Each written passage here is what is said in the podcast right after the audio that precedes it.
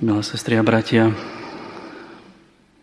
končí sa liturgický rok a aj čítania Božieho slova hovoria o, o konci sveta, hovoria o tej najväčšej istote, ktorú máme a to je tá, že všetci máme istotu, že zomrieme.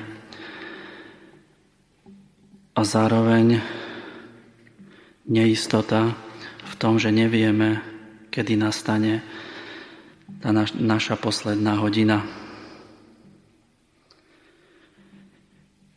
Dnes nám Ježiš v tejto súvislosti pripomína Lóta a Noema, čo spája tieto dve starozákonné postavy. Okrem iného aj to, že aj Noé, aj Lót boli svetkami že Boh žije uprostred ľudí, uprostred spoločnosti, ktorí na Boha úplne zabudli. Aj Noé, aj Lot boli v očiach ľudí bláznami vo svojej dobe, čudákmi. Predstavme si človeka, ktorý žije na púšti a celý život stavia obrovskú loď. Židovská tradícia hovorí, že Noé staval koráb 120 rokov. 120 bola dĺžka ľudského života. Tým nám Noé hovorí, ten jeho život, že súčasníci Noéma mali celý život pred svojimi očami znak tohto čudáka, ktorý na púšti stavia loď, teda robí niečo úplne dá sa povedať, zbytočné.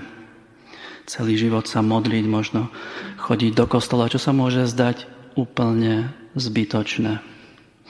Očami tohto sveta.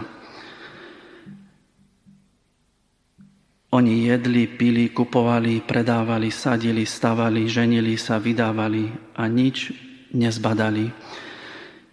Nevyvolávalo toto čudáctvo Noého v nich žiadnu otázku prišla potopa a zahubila všetkých ostatných.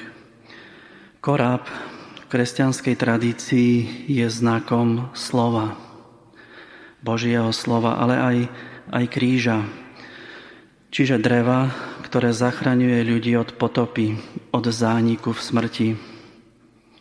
Môžeme si položiť otázku, či je niekto z našich súčasníkov našej Európy, Slovenska, kto nevidel kríž.